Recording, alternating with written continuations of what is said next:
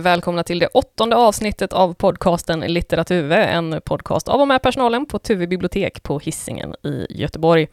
Och I den här podden så pratar vi som jobbar på Tuve bibliotek om vad vi läst, sett, hört eller spelat sen sist. Och dessutom så ska vi även den här hösten bokcirkla, men mer om det senare. Det är fredagen den 15 september när vi spelar in det här avsnittet och jag som programledare, jag heter Judith Widén och jobbar som vuxenbibliotekarie här i Tuve. Och jag är ju inte ensam här i studion i källaren på Kulturpunkten. Mitt emot mig så sitter min kollega Jörgen Andrén. Hej hej! Hej hej! Hej och välkommen tillbaka efter semester och sommaruppehåll, Filip, Filip Jusufovic. Tack så mycket! Ja, levde livets glada dagar på playan? Ja. Jag gillar inte solen så mycket va? Men du åkte ändå till Balkan. ja men det finns annat där man kan förnöja sig med. Man kan gömma sig för solen. Förlusta sig med, höll på att säga. Ja, ja, det är spännande, nästan jämt. Vad ska du prata om idag Jörgen? Oh, idag alltså. Jag ska säga att jag är lite nervösare än vanligt. Inte bara det att vi haft uppehåll, utan också för att det är ett speciellt ämne för mig idag. Jag ska prata om ett riktigt, riktigt stort mastodontverk. Eh, världskänt, men kanske inte riktigt så väl känt i Sverige än så länge. Okej. Men det är ett verk som pågått väldigt, väldigt länge och jag har följt med nästan under hela den tiden. Så en pågående berättelse som jag inser när jag tänkt på det är, ligger väldigt nära mig. Så det kommer kännas lite utlämnande på något sätt att börja prata om just det här ämnet idag. Spännande. Oj, Shit. herre, jag blir lite, Golvad. jag är lite rädd. Ja, då, är- då är ni med mig i nervositeten i alla fall. Ja, Tur spännande. att vi är två här. Ja, precis. Eh, vad ska du prata om idag Filip? Eh, Jag ska prata om eh, Clark Olofssons bok Skit på dig. Och hans andra bok, Vad fan var det som hände? Han har ändå... Okej, ja. Mm. Intressant. Mm. Ja. Eh, ja, jag ska prata om eh, sommarläsning och säkert. Och då menar jag inte adverbet säkert, eh, utan om mångsysslaren Annika Norlin. Och sist i avsnittet så ska vi introducera månadens bokcirkelbok. Nu kör vi!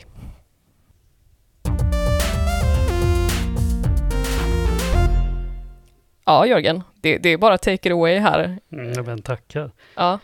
Kan ju säga så långt att det här kommer ju handla om en tecknad serie. Ja. Mm. Och hur är er kännedom där? Vad, vilka tror ni är de mest välkända serierna i världen? Alltså, pratar vi liksom i, alltså tecknad på TV eller Nej, tecknad i bokform? Tänk bokform, serietidning. Okej. Eh, vilken som är mest känd eller störst, eller Ja. hur, vi- vilken parameter tänker vi här nu då? Ja, men, tänk, eh, tänk hur mycket de säljer. Vilka tror ni är de mest välsålda? Någon manga. Ja, Manga, godisning, ja men typ One Piece, Naruto, något sånt manga-aktigt. något sånt. Ja, ja, men ni är på det Ja, alla gånger. För enligt den datan jag kikar på, som är från år 2020, så så har Stålmannen sålt allra, allra flest lösnummer. Det är 600 miljoner exemplar. alltså serietidningar. Mm, Mm. Precis. Ja. Men tittar man där på volymer och album istället, för hela böcker, så kan man hitta sånt som eh, Snobben, Peanuts Mm. på engelska, med 300 miljoner sålda album. Man hittar Asterix på en 380 miljoner album, men sen kommer vi till mangan. Mm. Sen har vi nämligen One Piece som nästan är ifatt Stålmannen. Så det är vad jag kommer prata om idag. One Piece. Coolt. Cool logga här nu också. Väldigt cool logga har de. Coolt. Ja. Ja. Och som blivit lite aktualiserat på nytt i och med Netflix-adaptionen. Ja, Där de gjorde en live action, alltså riktiga skådespelare som ska på något sätt gestalta den här tecknade berättelsen som är väldigt, väldigt skruvad. Och bara igår så blev det klart att det blir en till säsong av One Piece på Netflix. Mm. så One Piece. Ja, Var börjar man? ja du. Det, det är ju lite, lite för stort detta. Ja, Det är mycket därför jag varit nervös. Det här kommer bli svårt att göra rättvist på något sätt. Just att den har hållit på sedan 1999 mm. i tecknad mangaform. Och premissen, många fans säger att det här, det här är en modern odyssé. Och Det är en ganska riktig liknelse för att precis som i Odysseen så får vi följa en hjälte på resa över havet. Från ö till ö. Man tänker på Odysseus möte med eh, Cyklopen, man tänker på mötet med häxan Kirke. Och One Piece har nästan samma struktur men vi följer en ung man på resa från sitt hem ut i det stora okända. Mm. Det är en värld där havet dominerar. Människor lever på små öar eller konstiga avlånga kontinenter. Okej. Och det är en era av pirater. För att den allra största piratkonungen avrättas i början av berättelsen. Han beskrivs som den mest fria personen i deras värld.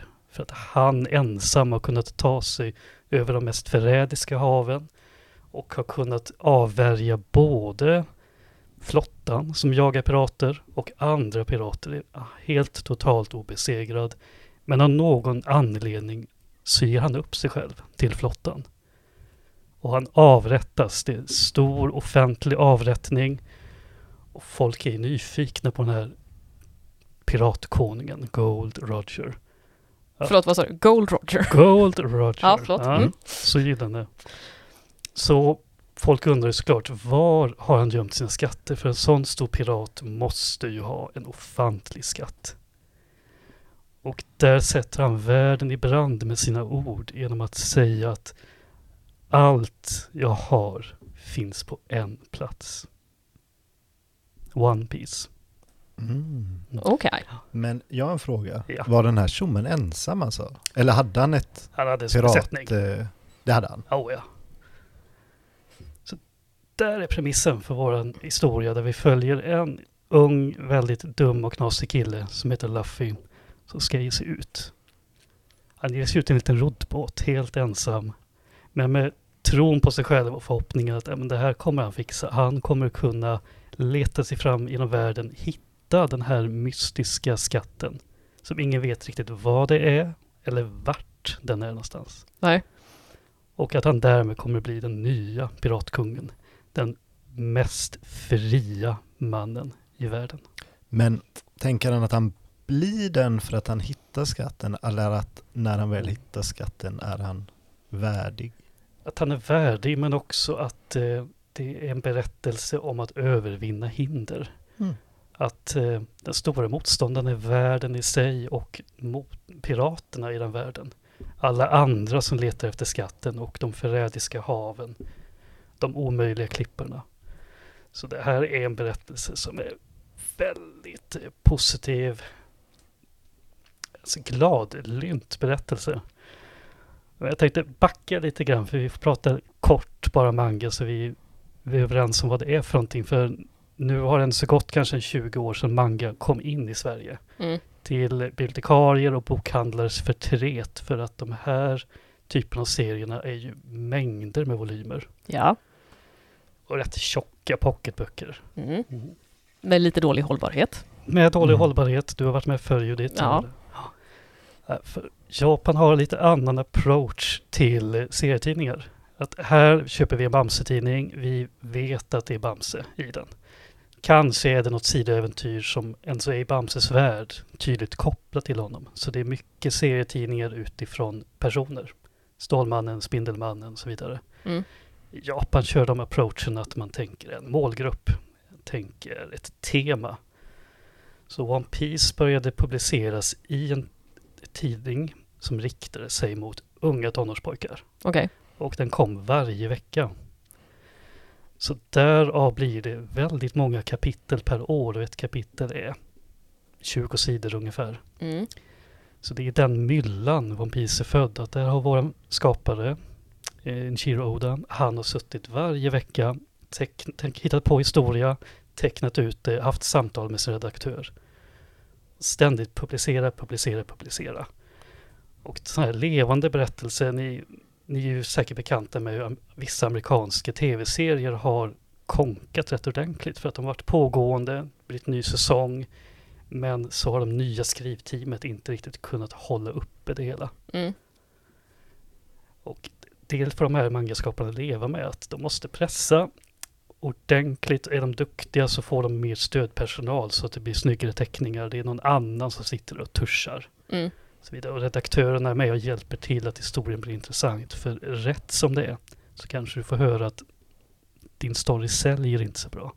Du ska nog byta approach lite grann. Mm. Du ska kanske gå lite mer in på att det blir en detektivberättelse istället. Kärleksbiten, släpp den, släpp den. Så- Sånt påverkar skapandet men också att du kanske får höra att eh, om- om tre kapitel så måste du vara färdig med din historia. Vi vill inte ha den tidningen längre. Ja, Mm. jag tänker det är jobbig bransch att vara i, men eh, Svinjobbig bransch. ja. Sen finns det ju tidningar som ges ut varannan vecka eller en gång i månaden med andra villkor. Men just den här serietidningen Shonen Jump som One Piece publicerats i är den allra, allra största tidningen i världen Mm. sett till serietidningar. Så varje vecka, och där har vi Naruto som du nämnde bland annat, kommer också ur den myllan. Och det här blir ju jättespännande att den här serien har kunnat överleva så förbaskat länge. Vi pratar 24 år. Så det finns 1092 kapitel. Jag läste det senaste häromdagen. Mm. Och de här kapitlen har samlats i 100, 107 volymer just nu. Men Ja. hur mycket handling är det i ett kapitel? För jag har ju, Ja. det här är ju en av de få, vad heter det, anime-serierna som jag har sett en del Ja. av. Och det är ju snart 20 år sedan måste det vara. Men som jag minns det så är det inte alltid som, alltså det, jag har, det har jag säkert sagt för det känns som vi har pratat om det här innan, Ja. men jag har så inpräntat någon fight som liksom pågick över minst två avsnitt Mm. med några gigantiska jättar. Och det var ju väldigt underhållande, men jag vet inte hur mycket liksom story det är. Och är det likadant i den tecknade, alltså i pappersformen? liksom? Nej, nej, inte alls. Det här är väl också så här förbannelse med Japans kulturindustri att den tecknade animerade varianten av One Piece som går på tv, det är också ett avsnitt i veckan. Herrejävlar. Ja, vilket betyder att då hinner de ikapp eh, manga-varianten väldigt kvickt och då blir det sådana här tråkiga utdragna sekvenser så jag tycker den är svintråkig. Så därför var det jätteintressant att Netflix skulle plocka upp och banta ihop en del av berättelsen till åtta rätt så spektakulära avsnitt får jag säga. ja. Men det är att gå händelserna lite i förväg kanske. För jag kanske vill mest prata om varför den här serien överhuvudtaget har överlevt så pass länge. ja. Och eh, lite grann vad den har betytt för mig under uppväxten. Mm. För det här är en väldigt löjligväckande serie. Det är dumma karaktärer med dumma utseenden, väldigt ofta med dumma namn. Härligt dumma får jag säga. Mm. Så mycket skämt. Men den har den där lilla svärtan som gör att man särskilt som vuxen tycker att det här är intressant. Mm. Det kommer slag i magen emellanåt som man inte är beredd på när man börjar läsa den här. Mm. Jag tänker ofta på poeten Gunnar Ekelöf. Han har en dikt. Jag har aldrig kunnat hitta den dikten igen, men den satte sig så väl när jag läste den. Han beskrev hur man som författare eller berättare, den berättelsen man bär fram, det är som en skål med vatten. Man får vara väldigt varsam. Men vissa berättelser är snarare en skål av mjölk, alternativt en skål av blod. Där blodet får de här mörka, grymma berättelserna och mjölken lite söta, finare, vänliga. De har sin plats, men i hans dikt så beskriver han att skålen med mjölk, den behöver en droppe blod. Och likadant behöver skålen med blod en droppe mjölk. Någonting som bryter av. Mm. Så One Piece är i högsta grad en skål med mjölk. Med ganska många droppar blod. För här finns berättelser och ibland skildringar av väldigt hemska saker som barn som flyr ur belägrade städer genom att gömma sig i likvagnar. Eh, det finns eh, antydan till våldtäkt och trauma kring det. Den här målgruppen, författaren, han är ju väldigt duktig på att hålla till sin målgrupp. Det är för tonåringar han skriver och unga människor. Mm. Och, men det är som att han vill lite grann visa på att världen har sina hemskheter. Det är en glad, optimistisk berättelse som mycket de här mangan är mot den här åldersgruppen. Det är en stark huvudperson som är lite excentrisk, bryter normen och han har sitt gäng med vänner som samlas kring personen. För allra, allra oftast är det en man just för att det är siktat mot tonårspojkarna. Mm. Man gillar ju en glad positiv berättelse om en pirat. Oh ja, oh ja.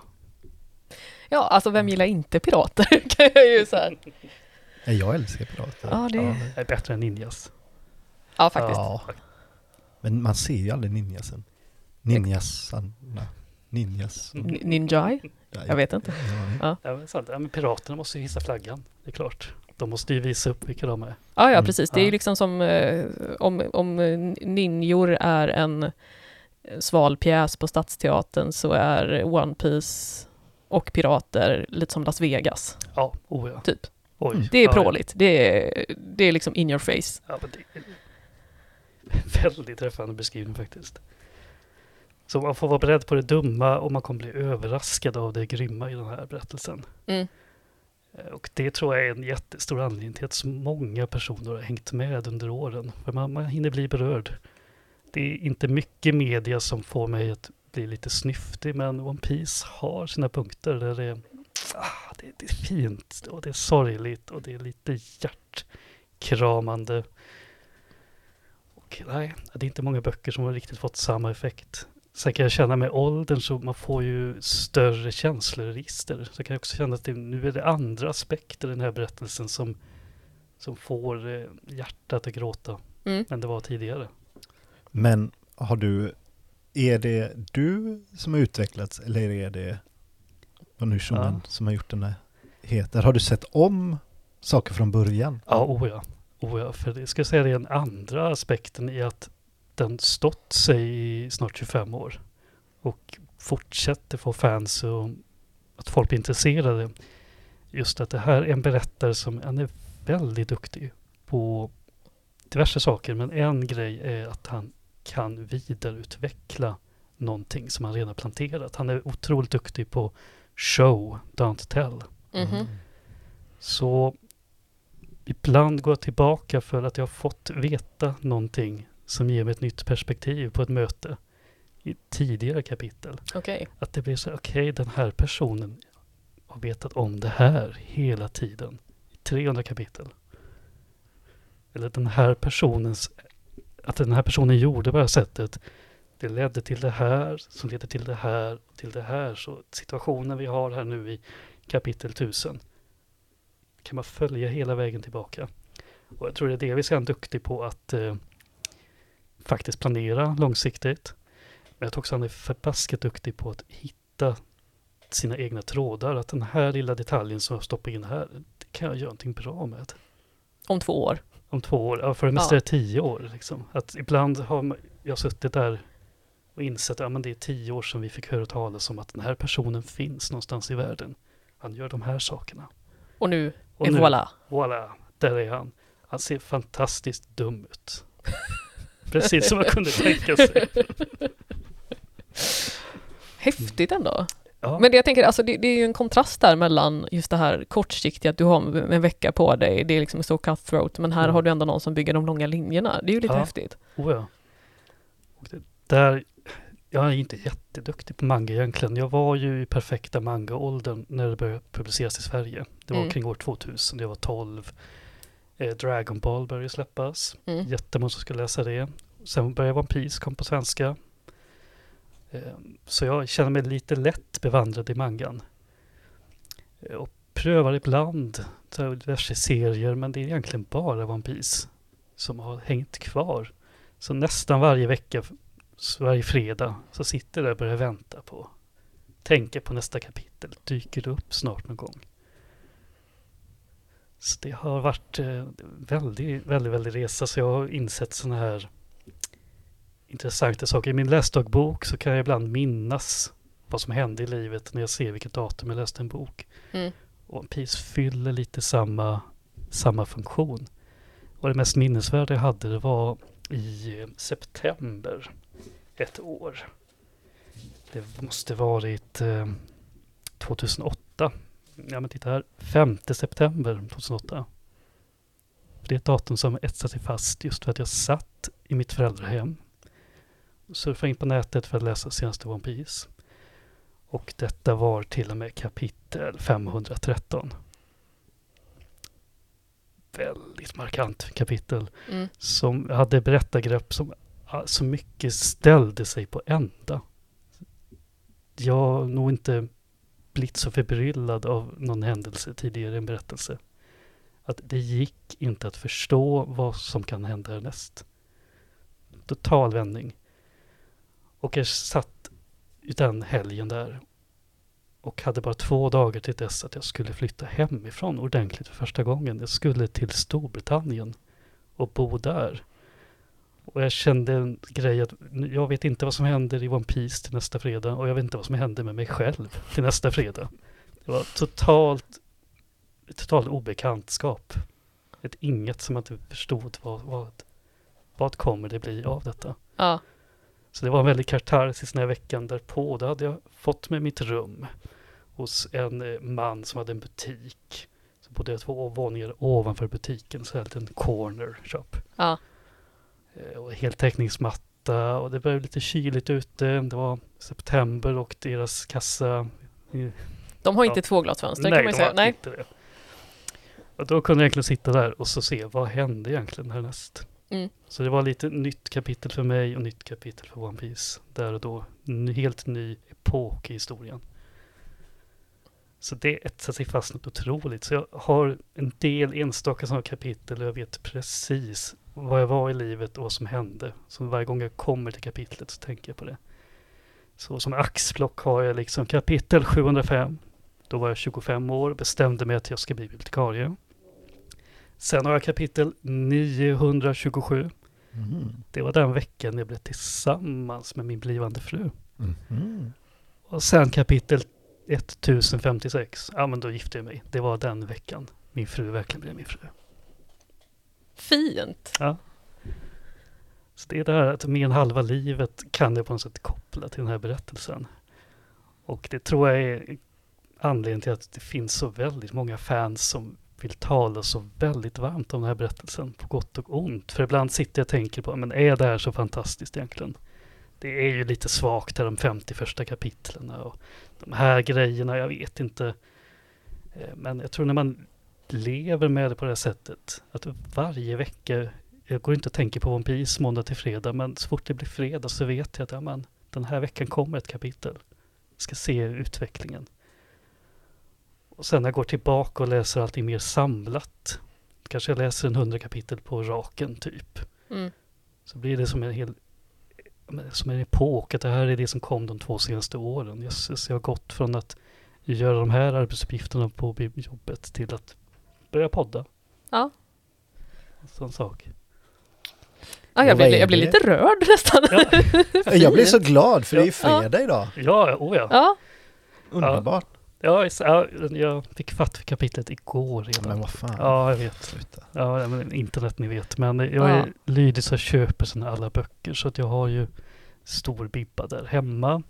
Eh, min fru har ju blivit intresserad av One Piece nu sedan vi tittar på live action. Mm. Har du sagt till henne att hon inte kan förstå dig? På djupet, om man inte läser alla tusentals. Alltså, jag tror hon kanske har förstått det redan. Jag brukar trakassera henne ibland för att hon undrar liksom varför jag är tårögd. Ja men, mm, ja, men det är det här liksom. Ja, det här jobbiga med den här personen. Jag förstår honom inte. Fast nu här, tusen kapitel senare, så har jag fått reda på de här grejerna. Så nu förstår jag varför han gör som han gör i kapitel 70. Men du, Ja. vill bara hoppa tillbaka. Du sa 51 lite sisådär eller? Man ska Ja. ta sig igenom dem. Man ska Ja, inte ge upp. säga. Jag ska inte ge upp. Eh, Alltså de hundra första kan man ibland se som en prolog. Om man ska vara riktigt kras. Att det är en liten uppvärmning. Att här är en eh, struktur, man börjar bli van med den och sen börjar han kasta in helt, helt knasiga saker. För att approachen är ju att det finns säkra delar av havet och sen finns det de här extremt osäkra. Det är ju en knasig värld. Det är inte magi direkt, men det är mycket fritolkning av fiktionens lagar. Alltså det, ja. Så, Vi får börja kalla det för Mastodontsmanga-Jörgen nu hädanefter istället för Mastodontfilms Mads från Nile City. Ja men det skulle det vara. Men jag har ju alltid svårt att rekommendera den här just för att den är så förbaskat lång. Nu har min fru börjat läsa och hon har kanske läst ett kapitel om dagen, knappt ens det. Mm. Det var väldigt lugnt och fint. Johanna, du får steppa upp.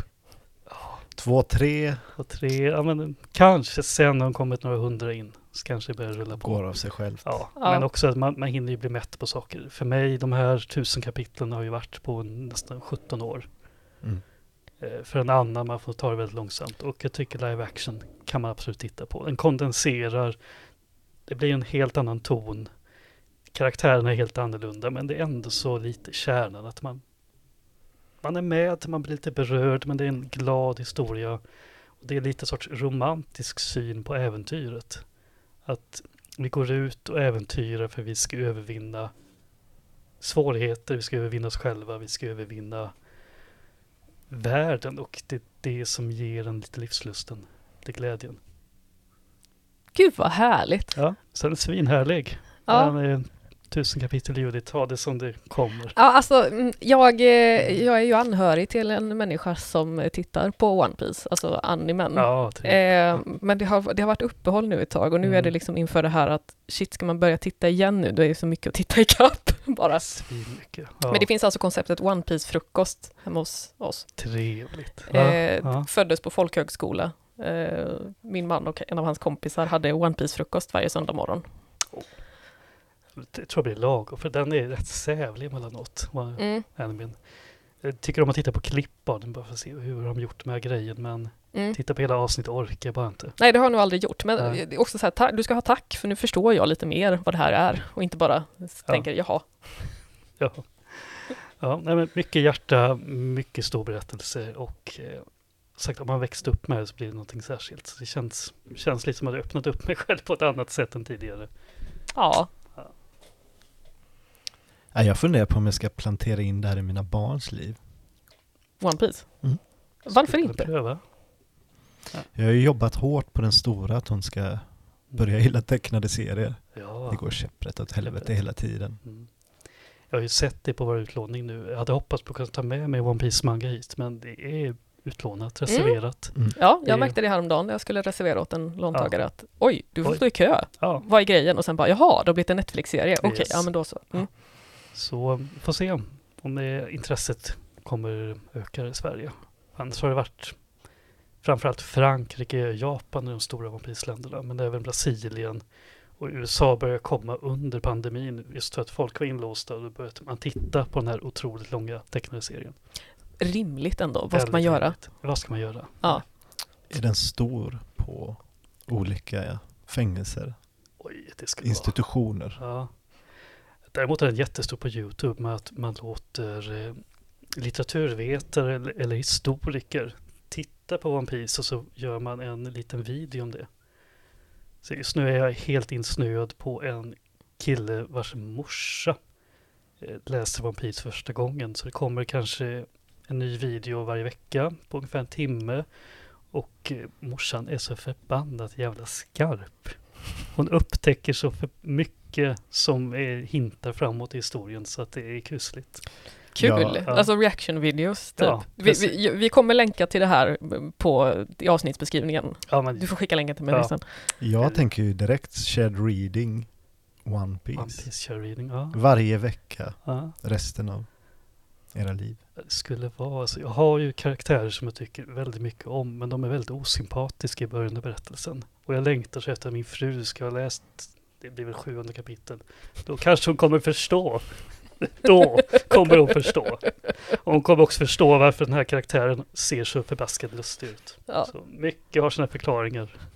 Jag måste bara berätta en grej till. Ja, kör. För att nu på, lunchen här innan så satt jag och scrollade, dumskrollade i telefonen höll jag på att säga, men jag är ganska ofta inne på ett, en subreddit som heter Am I the asshole? Ja, Folk lägger fram sina scenarion så här, är jag ett rövhål liksom? Och så får liksom folk rösta då, ja du var ett rövhål i den situationen, eller Mm. nej det var du inte, eller båda var rövhål. Judith pekar på mig nu. Nej, jag viftar bara med, med handen väldigt engagerat i luften. Det roliga var att det var någon som hade skrivit in här, Am I the asshole? Because I tried to explain to my sister that she couldn't name her kid Luffy. alltså som är med karaktären i One Piece. Var personen rövhålet? Eh, nej men det är ju liksom det här situationellt, hur lägger man fram det snyggt? Liksom så, bara att, ja, men, hur, ja, det är ju det här scenariot i sig, bara att ja, men, personen vill döpa ungen till Luffy. Den här, den här som ville döpa barnet till Luffy, hens, dens man tyckte att hon var dum i huvudet då. Och då ville ju den här eh, tjejen då ha medhåll från sin syster, varpå systern bara, nej men jag håller med din, din gubbe, det här är helt orimligt. Och nu tycker hon att jag är ett rövhål. Var jag ett rövhål? Så, folk bara, nej du var inget rövhål. Men du kanske kan föreslå att hon ska döpa sin katt till Luffy, var väl liksom konsensus. Mm. Så.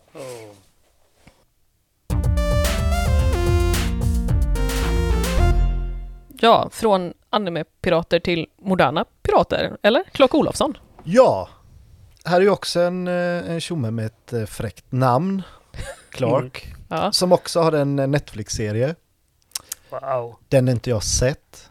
Nej. För dels har jag inte Netflix, men också att Clark i en av de här böckerna jag har läst slår fast att det är mest ljuger den.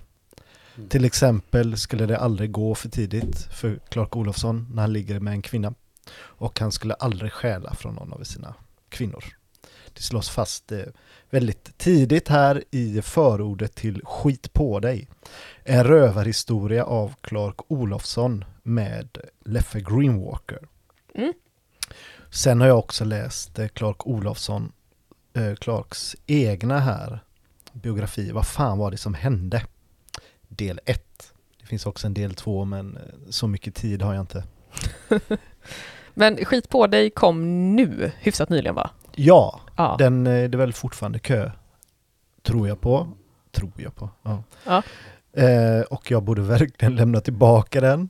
För att eh, det här det... lånet gick ut för länge sedan. Ja. Men eh, allt för podden. Ja. Jo, den här kom i somras tror jag. Eh, eller liknande. Skriven ihop med Leffe Greenwalker. Som är en av de här. Jag har beskrivit han som snabbmatsförfattare han prånglar ut väldigt mycket böcker. Ja, det var väl en intervju med han och hans fru i DN i våras om just hela det här industrin. Liksom. Jajamän, ja. jag gör det här för att tjäna pengar. Ja. Uh, och det kommer vi tillbaka till lite senare. Mm.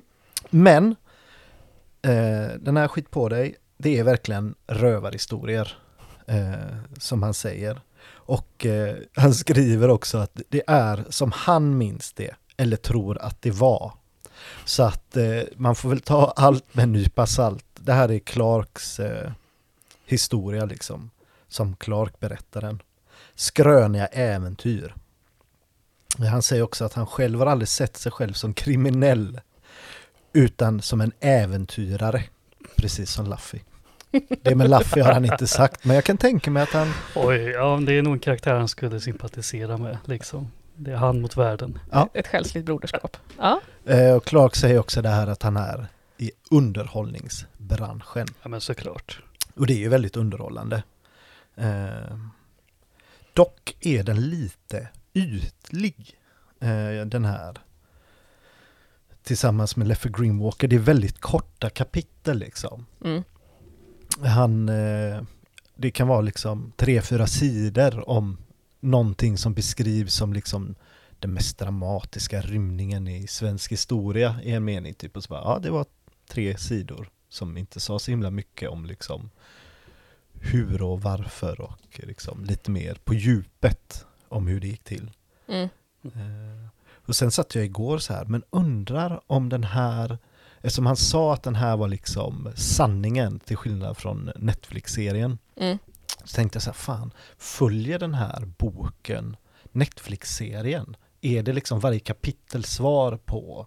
Så gick jag in på de här, vad heter det, avsnittsbeskrivningarna nej det är det absolut inte. Okay. Men den börjar i hans barndom, eh, den slutar, eh, jag kommer inte riktigt ihåg när den här slutar faktiskt.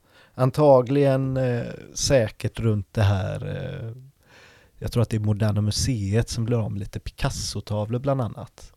Eh, för det är i alla fall där den gula boken här, eh, vad fan var det som hände slutar. Och jag vet inte, jag har en liten teori om att det är där Clark liksom själv väljer att sluta för att sen torskar han för lite mindre sympatisk brottslighet. Mm. Lite mer drogsmuggling och så här eh, amfetaminsmuggling och sånt. Man är ju lite mer sympatisk till en person som liksom, gör lite inbrott, snor Mm. bilar och sådär. Man vill ha lite mer Riffifi-kupp. Alltså mer, Ja, men mer. Jönssonligan. Ja, och det, man var det ju kul. mot eh, Moderna Museet. Hoppas att det är Moderna Museet. Jag har för mig att det är det. Ja, vi, vi säger det. Ja. Ja. Annars kommer Judit som vanligt gå in och, och vet du det? Blipa. ja, Nej. får censurera mig. Ja. Eh, Ja, men i alla fall, det är underhållande. Clark är ju precis eh, som man kan tro, ganska självgod. Mm. Han är otroligt smart. Vilket han också verkar vara. Han säger att han har toppbetyg i typ alla ämnen utan, jag vet inte fan, något liksom. Mm. Och det kan jag tro på för han verkar ju väldigt smart liksom. Mm. Men eh, ja, han är någon som kändisar vill hänga med, vilket han väl också var liksom. Eh, när han var liksom på höjden av sitt kändisskap där på 70-talet. Eh, han är rolig, generös, ja, och så vidare. Eh, han börjar ju med brott när han är nio år. Och det här tycker jag är jävligt smart alltså, för han köper cykelramar i affärer. Och då har de ju liksom riktiga serienummer Mm. vita serienummer liksom. Mm. Sen får han andra ungar att sno alla andra delar till cyklarna. Och sen så kan han sälja de här cyklarna vitt liksom. Och det gör han när han är nio bast. Det gör han när han är nio bast. Tjänar mer pengar än både mamma och pappa tillsammans. Eh, han säger att när han är tio år är han ekonomiskt oberoende. Han är inte ekonomiskt oberoende när han är tio år, men han har antagligen som, bra som en ställ, tioåring liksom. Ja, men han kan köpa hur mycket lösgodis han vill. mm. Liksom. Eh, Film, filmisar kanske, jag vet inte. Ja. Handla i filmisar. Ja, nej, mm. vad man nu handlade med på 60-70-talet. Så Clark Olofsson var pojken med guldbyxorna alltså. ja, Hisingspöjken eh, med guldbyxor, för han, de är ju vid eh, Slätta damm Mm. När han är liten och sen lite senare så bor han i Biskopsgården så han är ju en Hisingspöjk på det viset. Mm. Eh, och det uppskattar man ju. Och den här eh, första jag läste, Skit på dig, den går ju igenom ganska mycket händelser från barndomen och rymningen och olika kvinnor, men då väldigt ytligt. Jag kände hela tiden att jag vill ha lite, lite mer djup i det hela. Mm. Eh, lite så här havsjobb, tänker jag. Just, men det kanske också är lite färgat över att det är ihop med Leffe Green Walker som öppet liksom själv säger jag massproducerar böcker för att tjäna pengar liksom. Mm. Eh, så det känns lite mer som att han sitter med en lite åldrande Clark i en soffa och Clark behöver dra in lite pengar liksom. För någonstans känner jag att om man läser vad fan var det som hände så är den här skit på dig ganska överflödig. Mm. Den är också ganska full av liksom, stavfel, den borde liksom korrekturläs, språket är inte särskilt bra. Däremot är vad fan var det som hände? Där är språket mycket bättre och den går mycket mer in på djupet. Eh, Så jag, ska man läsa en av dem skulle jag nog rekommendera den här. Däremot så funkade den ju bra som en intresseväckare liksom. Mm. Eftersom den fick mig att läsa den här 450 sidors eh, tegelstenen med mer eh, inbrott och kvinnor och rymningar och bankrån och bilar som körs över gränser och sådär. Det är också väldigt mycket så, jag vet inte vad man ska säga, lite buskis-Sverige liksom. Mm. Man sitter på anstalt men man eh, buggar plitarnas personalrum. Man kopplar in sig på liksom eh, fängelsedirektörens telefon så man kan ringa samtal till hela världen liksom. Man mutar någon vakt med sprit så han ser åt andra hållet när man hoppar över staketen ut och super på nätterna. Man begår massa brott som man sen egentligen inte kan bli åtalad för eftersom man satt ju inne då. Och så vidare och så vidare. Du vet han, jag vet inte, de har jag vet inte om de är förfalskade eller riktiga papper de har, men som han själv fyller i liksom med sin reseskrivmaskin han ute i världen för att få riktiga papper till de stulna bilarna han kör över gränser och sådär. Mm. Eh, och det är väldigt bra.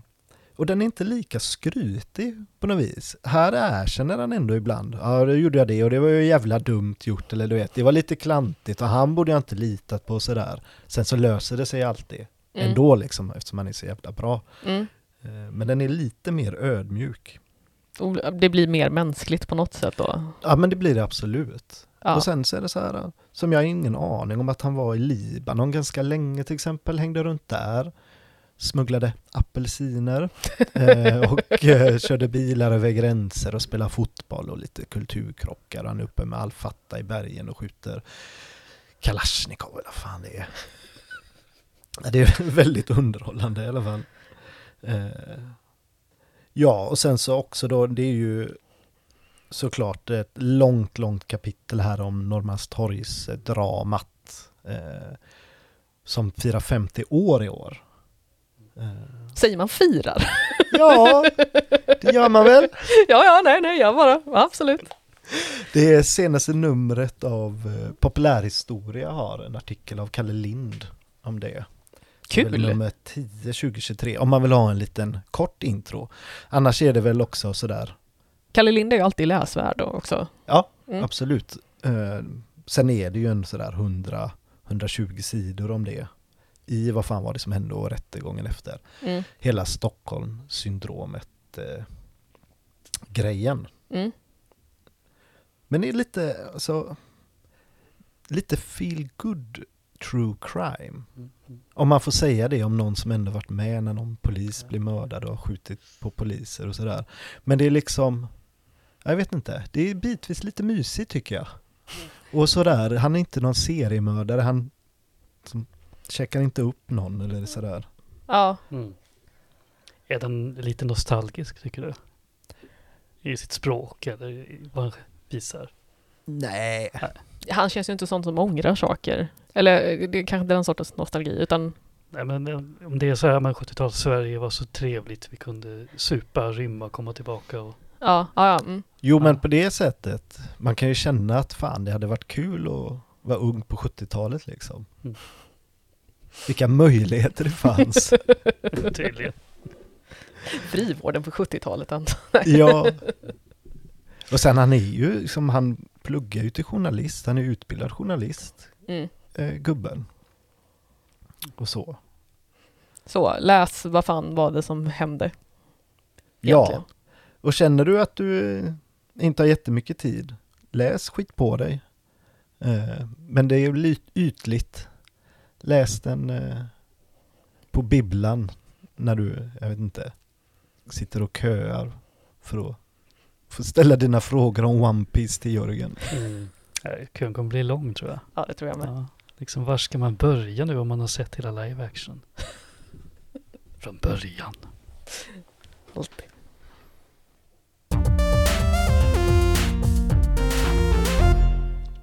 Ja, jag tänkte prata lite om, om eh, sommarläsning.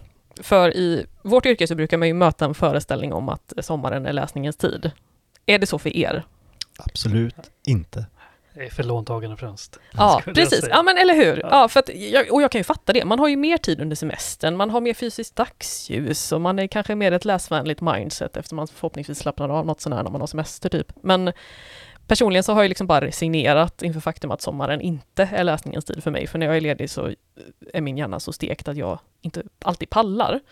Dels det, och sen är det väl också att jag under perioder har jag ändå försökt låta sommaren vara läsningens tid och byggt ambitiösa läslistor och tänkt att nu ska jag avsätta massor med tid och hålla på och krångla och sådär. Men ah, det, det- har liksom inte funkat.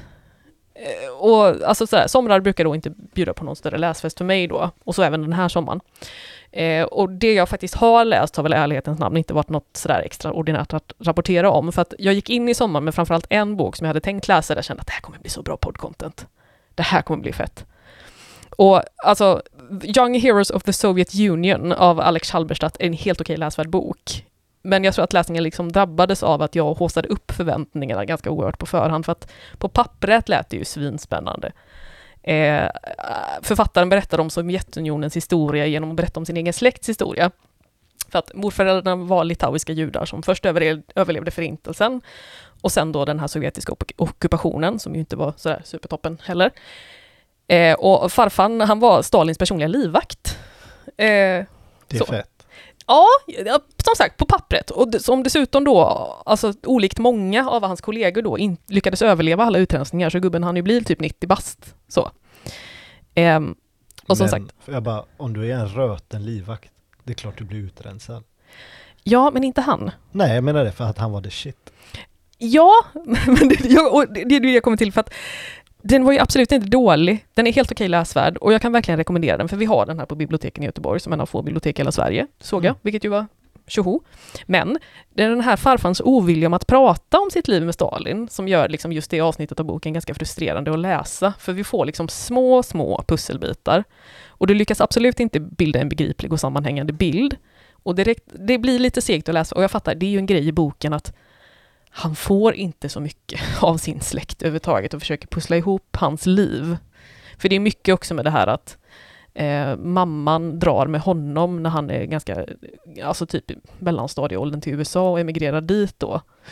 Jag bara, jag bara känner den här stackars gubben som bara, men sluta ställa frågor din jävel, jag har överlevt i 90 år genom att hålla käften. Precis! Ska du försöka få mig mördad? Ja, ja men det är lite så. Man känner liksom där mellan raderna att gubben vill ju absolut inte prata. Det är väldigt så här långa scener om just det här att jag försöker få honom att prata. De- Dels har ju liksom farfan och hans pappa en askass relation liksom. Så han har ju, farfan har ju liksom typ träffat honom en gång när han var bebis. Eh, alltså sonsonen då. Mm.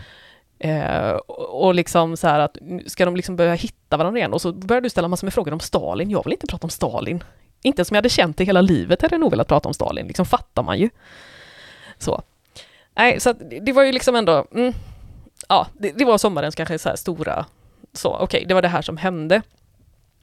Men så i brist då på sommarläsning som då kändes som form av tillfredsställande så började jag blicka fram emot hösten istället.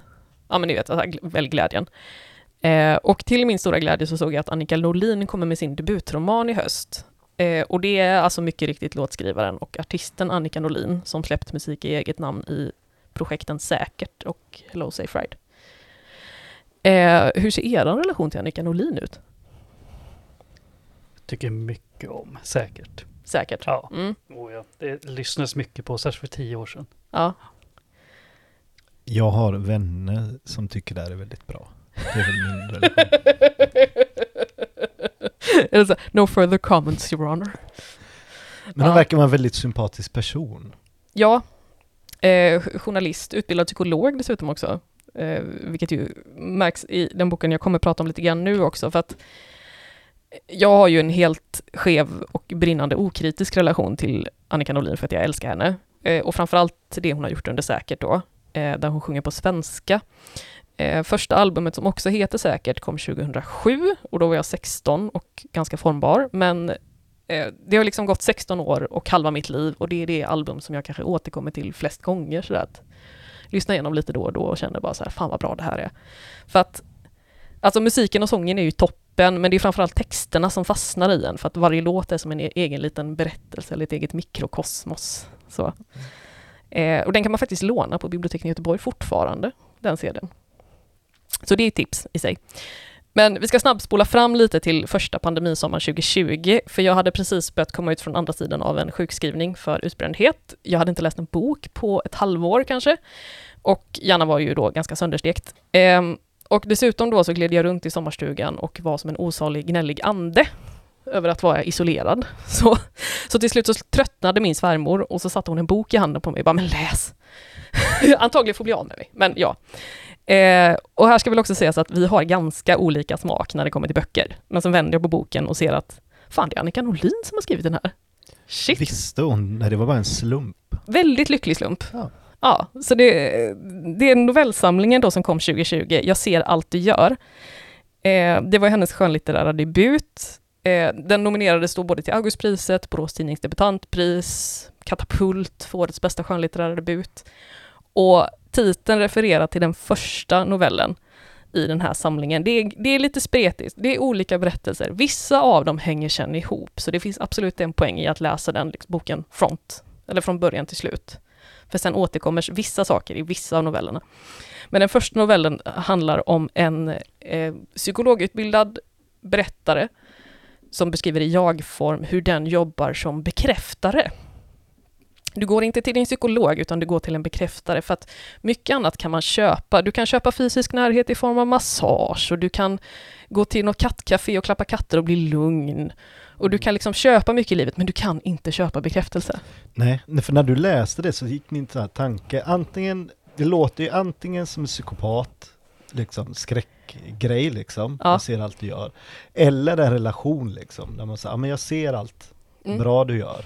Fan vad grym du är. Precis. Så att den här berättarpersonen tar då betalt för att låta personer berätta om saker och sen då liksom bara bekräfta att ja, men jag ser allt du gör. Vilket arbete du la ner på att välja den där tvålen till din syster fast hon är, typ bara liksom kastade bort den. Men heja dig! Tack Judith. Ja, men lite så här. det, är, det är en fantastisk novell om just bekräftelse och resonera kring olika former av bekräftelse. Och jag tänkte bara läsa lite grann, alltså för att språket är ju fantastiskt. Det är ju som att lyssna på säkert, fast det är liksom mer utdraget och man får liksom mer. Men det, hon beskriver en, en av sina klienter på ett väldigt roligt sätt. Eh, han är en typ av person som passar dåligt in i vår tid. En som när han var barn fick uppskattning när han kunde berätta fakta och som vuxen tror att han kommer mötas av samma respons, att folk ska uttrycka sin beundran och gärna även tacksamhet för någon som kan redogöra för rymdens uppbyggnad eller deklamera poesi utan till. Tyvärr är de enda som uppskattar exakt information i samtal andra besserwissrar och de vill själva stå för informationen. Tyvärr två, så har vi numera Google. Vi bokar in ett möte till nästa vecka. Det är bra. Ja, Nej, men det, det är så många fina, fina noveller och jag kan verkligen rekommendera att läsa den. Och vår kollega Erika tipsade dessutom om att ljudboksversionen läses av eh, Olof Wretling, eh, Mammas nya kille och klungan Olof Wretling, så man får en få- fantastisk västerbottniska. Och det finns bo- i Libby-appen att lyssna på ifall man vill. Hon har väl också någon sån liten novellix-novell, eller är den med? Den är med, Med i det, det är den som heter Arvsled har jag för Okej. mig och den finns också som fristående liten kortnovell som man också kan låna på biblioteken. Men jag kan verkligen rekommendera att läsa alla. Ja. Så. Det, det var så himla himla härligt och jag blev så glad när jag då såg att nu kommer det en roman, för man vill ju ha mer liksom. Och den romanen heter Stacken eh, och den kommer bara i dagarna och handlar om ett, ja men ska man säga ett mikrosamhälle på något sätt. Det var ganska diffus beskrivning när jag läste på på eh, säljtexten på förlagets hemsida. Stacken är ju också ett kollektivhus i, vad fan är det, Bergsjön i Göteborg. Jaha, Kanske Sådär. hon har varit någon gång. kanske. Testat. Inte omöjligt. Men den kommer bara i dagarna här. Man kan ställa sig i kö hos biblioteken i Göteborg eh, redan nu om man är sugen. Så. Jag känner en inköpsbegäran på sju dagars lån. Ja, Ja, det vill jag tro på. För just den här boken, Annika Norlins Jag ser allt du gör, den har jag låntagare rekommenderat till mig fem olika personer kanske, Mm. eller mer de senaste åren. Så att den har varit på min radar väldigt länge. Jag har haft hemma den två gånger. Lite som du pratade där om Judith, att på sommaren så jag lånar hem kanske en 10-15 böcker så får de ligga hemma hos mig under sommaren. Så kanske jag läser en utav dem i alla fall. mm. Så den har varit med. ja. men jag tror det som någonstans ändå fick mig att börja läsa den, alltså inte bara att det var något Janolin, men just det här att ja, men det är noveller, jag kan börja med att läsa en och sen var jag liksom bara fast. Så, eh, så mm. äh, det, det är verkligen, verkligen ett hett tips och jag ser verkligen fram emot romanen som kommer nu i höst. Jag ser fram emot att du ska få läsa den. Ja, och sen, men det, det är väl också det här, håsar jag upp det här för mycket nu? Kommer jag bli besviken? Nej, det är sant. Men jag tänker, är det, ba, är det liksom bara en tiondel av novellsamlingen så är jag liksom ganska nöjd. Mm. Så. Mm.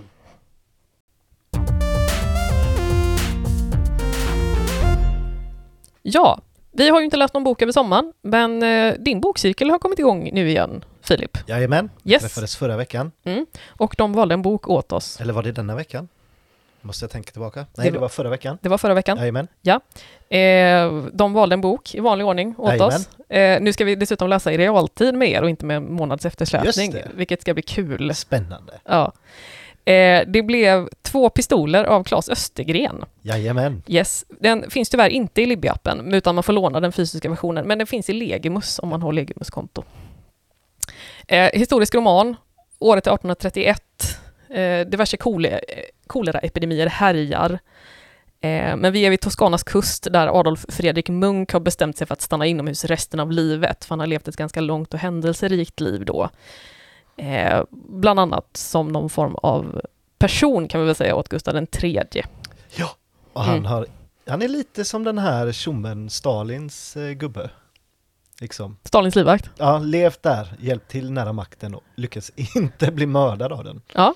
Det är stort. Ja. Kanske för att han har inte mindre än två pistoler. Nej, oklart, jag vet inte. Men jag tänkte, fan vad snyggt det hängde ihop.